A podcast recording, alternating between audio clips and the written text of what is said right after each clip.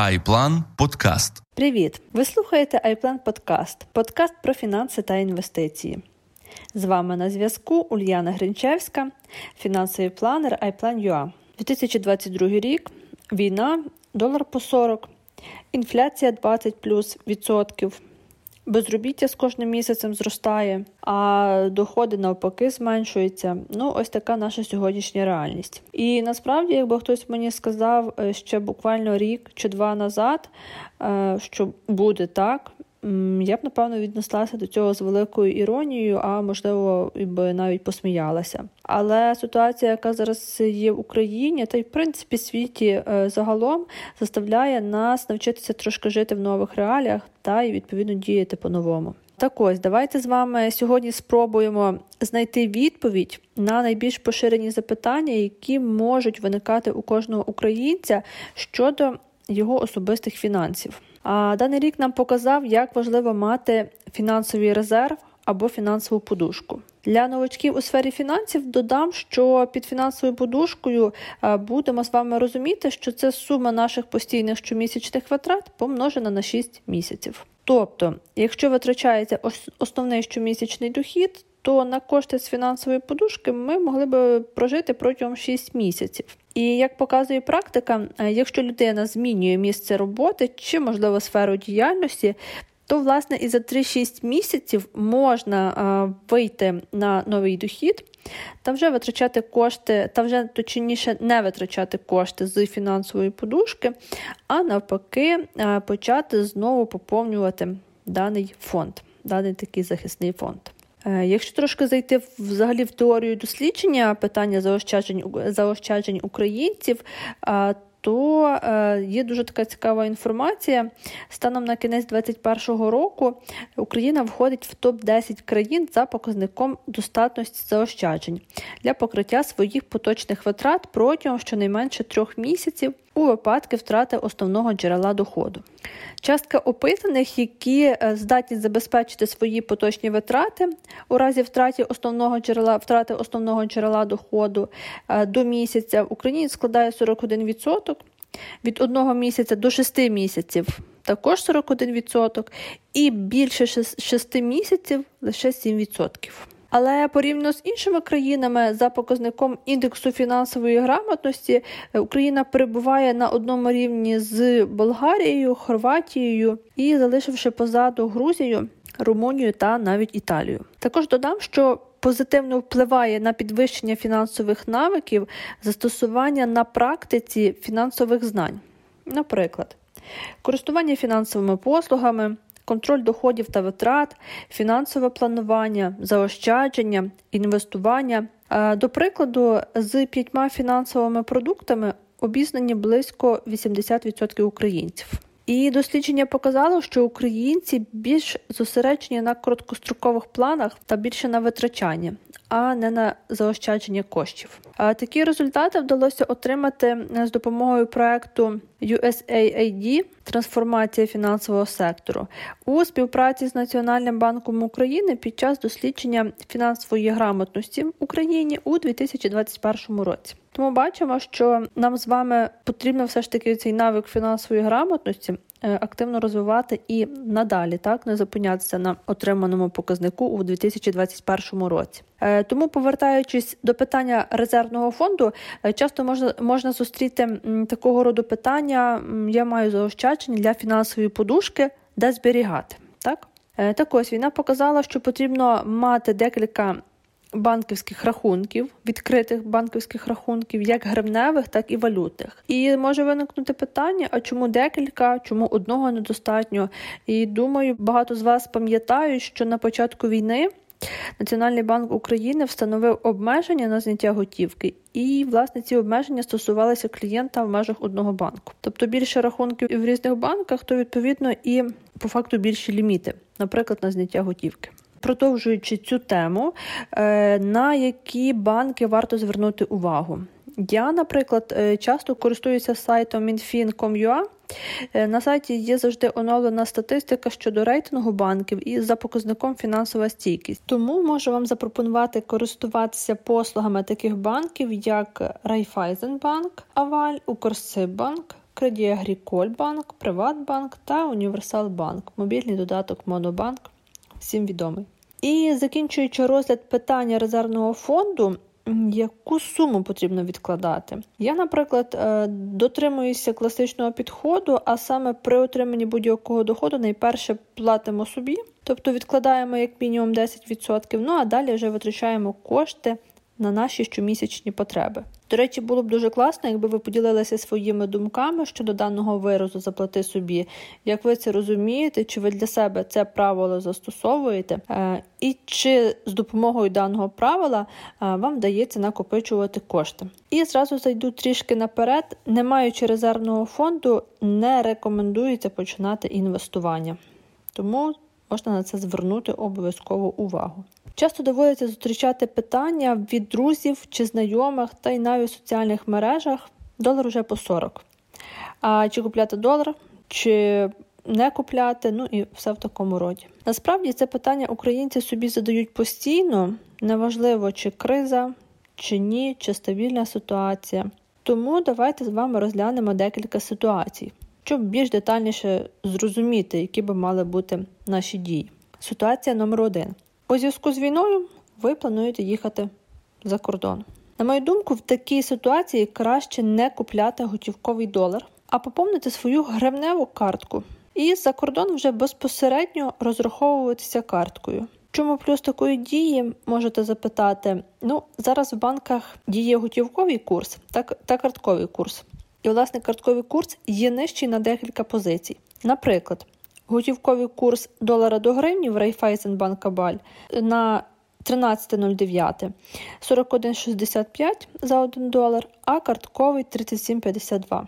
Варто наголосити, що часто банки можуть знімати комісію за конвертацію валюти, а в середньому це 1% від суми операції. Але враховуючи навіть і таку комісію, курс обміну все рівно буде вигідніший, ніж в Україні купувати готівковий долар. Окей, давайте з вами перейдемо до іншої ситуації. Ситуація номер два. Ви зараз живете в Україні, отримуєте дохід в гривні та в планах маєте, ну, до прикладу, купити якусь техніку, як варіант, ноутбук, комп'ютер тощо. Тут насправді відповідь мала би бути очевидна. Адже хто ну плюс-мінус трішки цікавиться такими економічними новинами, чув, можливо, або зустрічав таку інформацію, що інфляція вже близько 22%. Тобто інфляція не стоїть на місці, а купівельна спроможність гривні через це значно зменшується. Тому тут було би дуже хорошим рішенням.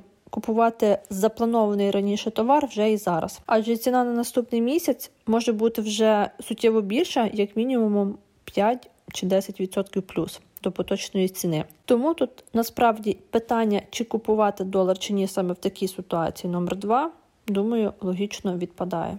Ситуація номер 3 Ви вже маєте фінансову подушку та до війни, чи, можливо, нещодавно, прийняли для себе рішення почати більш детальніше вивчати тему інвестування та маєте в планах самостійно чи з допомогою фінансового радника скласти свій інвестиційний портфель та проінвестувати вже першу суму. Тут вже доцільно задумуватися про купівлю долара, адже один з хороших варіантів, як саме для такої цілі купити долар, то можна скористатися карткою платіжної системи Vice. Логіка наступна: з гривневої карти Приватбанку можна відправити гроші на валютну карту Vice. При такому переказі Потрібно врахувати, що є ліміт на максимальну суму переказу до 30 тисяч гривень на місяць. Це обмеження було раніше встановлено Національним банком України. В чому плюс такої дії? Це те, що долар є можливість купити по так званому картковому курсі. А плюси карткового курсу ми з вами вище розглядали. Ще е, потрібно звернути увагу на такий момент, що з 12 серпня дана платіжна система Vice припинив випуск електронних карт для користувачів з України. І тому, якщо ви до 12 серпня не мали карту Vice, то можете розглянути таку іншу схожу за функціоналом платіжну систему. Це Revolut. До речі, продовжуючи тему валюти, варто нагадати ще й наступну новину. А саме 21 липня е, цього року Національний банк України збільшив офіційний курс гривні до долара на 25%. та дозволив комерційним банкам продавати безготівкову валюту подальшим розміщенням. Цих коштів на депозитний вклад. І згідно інформації, яка розміщена на офіційному сайті Національного банку України, е, є наступні умови розміщення даного депозитного вкладу. А саме термін депозиту від трьох місяців, немає можливості достроково розірвати даний депозитний договір та встановлена максимальна сума вкладу не більше ніж 50 тисяч гривень еквіваленті. Курс купівлі валюти для такого депозиту встановлюється е, ну, за такою формулою: це курс валюти НБУ плюс 1%. Але тут варто ще врахувати, що при оформленні валютного депозиту банки можуть встановлювати і свої додаткові умови. Ну, Наприклад, це відкриття преміального пакету або оформлення страхового продукту, або плата за відкриття рахунку, або, можливо, комісія за поповнення валютного рахунку. Я коротко проаналізувала, в яких банках можна скористуватися такою послугою. Ну, так зроблю ремарочку. Дана новина була 21 липня, то на початок серпня буквально декілька банків надали таку можливість. Це, наприклад, Укргазбанк та Таскомбанк. А вже е, починаючи з середини серпня, більше банків включилися до даного продукту, та зараз є більш такий ширший перелік. Тому станом на зараз купити валюту онлайн з подальшим розміщенням цих коштів на депозитний рахунок можна купити в таких банках, як Монобанк, Укргазбанк, Абанк, Альфа-банк, Кредобанк, Банк, Південний, ОТП банк. Практично кожні банки, які я назвала, використовують ось цю формулу курс НБУ плюс 1%. Ну, але деякі банки, наприклад, Монобанк або Абанк, для даного депозиту використовують все ж таки картковий курс. І якщо таки зробити зріз, де вигідніше даним депозитом скористатися, то найвигідніше було би відкрити цей депозит в Укргазбанку. Е, курс долара з урахуванням комісії е, був би близько 37 е, гривень 12 копійок за долар. А для прикладу у банку Південному 37 гривень і 40 копійок за долар. Тому це так інформація на подумати. Якщо ви для себе хотіли би використати такий інструмент, то зараз є можливість. Питання третє, яке ми з вами спробуємо розглянути, наступне: е, ще до війни відкрив депозит, чи працює фонд гарантування вкладів під час війни? Так, фонд гарантування вкладів під час війни працює навіть більше зараз збільшено ліміт на відшкодування коштів клієнтам банку в разі ліквідації банку. Кожному вкладнику фонд гарантує відшкодування коштів, які були залучені банком від вкладника на умовах договору банківського рахунку або ж договору банківського вкладу. Також варто наголосити, що з 13 квітня цього року е, набрав чинності закон України про внесення змін до деяких законів України щодо забезпечення стабільності системи гарантування вкладів фізичних осіб. В цих змінах було зазначено, що протягом дії воєнного стану в Україні та трьох місяців з дня його припинення чи скасування.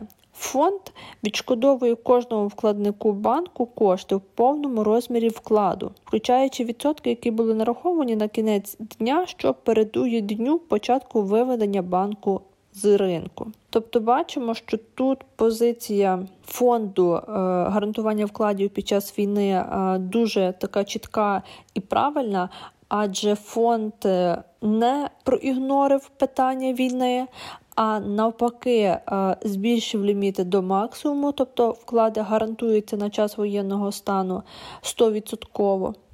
Але є ще інший момент, яка саме після завершення тримісячного періоду з дня припинення чи скасування воєнного стану в Україні фонд гарантуватиме відшкодування коштів в розмірі вкладу, включаючи відсотки, нараховані станом на кінець дня, що передує дню початку процедури виведення фондом банку з ринку, але не більше 600 тисяч гривень. Незалежно від кількості рахунків в одному банку. Наголошую, що раніше дана сума а саме до 24 лютого становила 200 тисяч. Тобто, в разі відміни воєнного стану або закінчення військового стану, сума відшкодування, так, сума фонду буде гарантуватися в розмірі 600 е, тисяч гривень. Також може бути ще таке е, питання від вас, коли ви будете слухати даний подкаст.